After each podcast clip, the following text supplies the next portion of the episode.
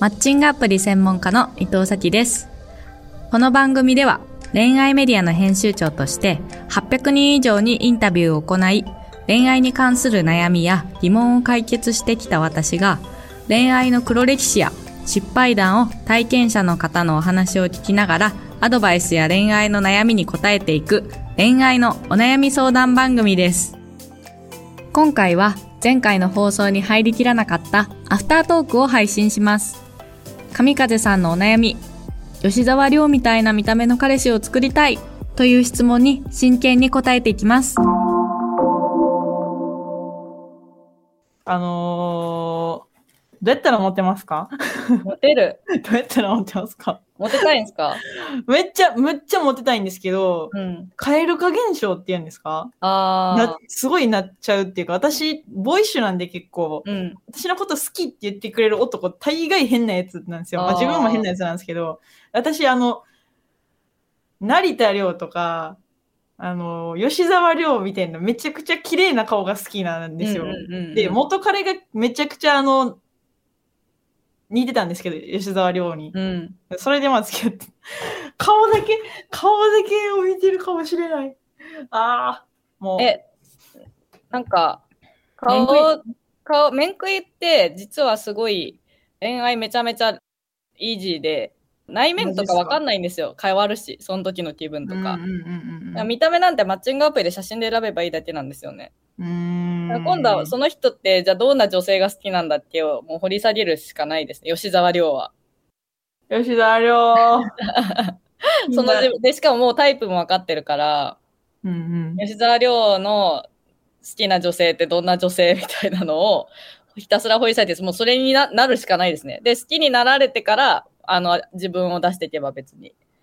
あそのパターンでいいと思います、うん、いいと思います。顔なんか、なんかもう、あとは吉沢亮探して、あの、ライクを送って、会おうよって言うだけですよ、もう。そうですね。簡単です。イージーすぎた。イージーなんですよ。内面って言ってる人の方が大変ですね。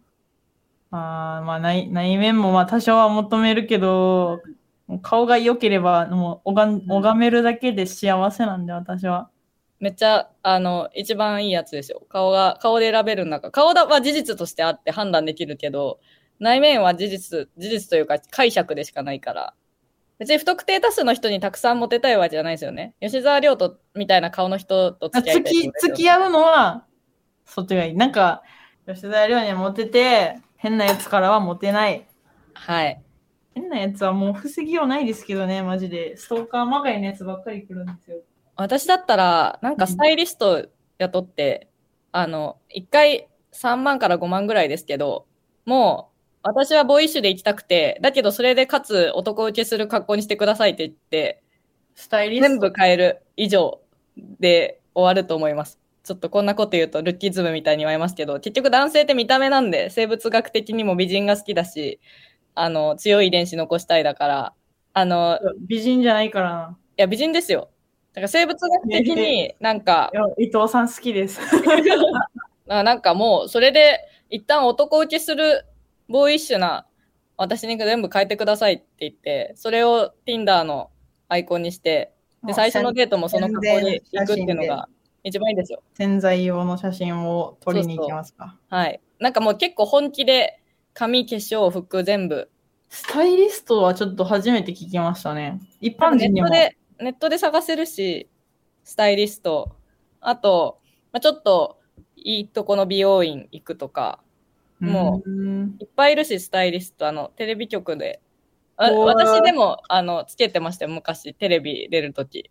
ああ、そうなんですね。はい。あの、すごい、すごいあ、なんか、人、やっぱ客観的視点でスタイリングしてくれるんで、もう見た目に投資しろっていう、そんだけですね、女子の。本当もっと大勢にモテたいとかだったら。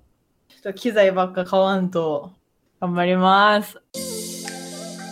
今回のように取れ高が多かった収録はアフタートークも配信しますので番組をフォローして最新のエピソードをお聞きください。次回の配信は今週の日曜です。お相手はマッチングアプリ専門家の伊藤咲でした。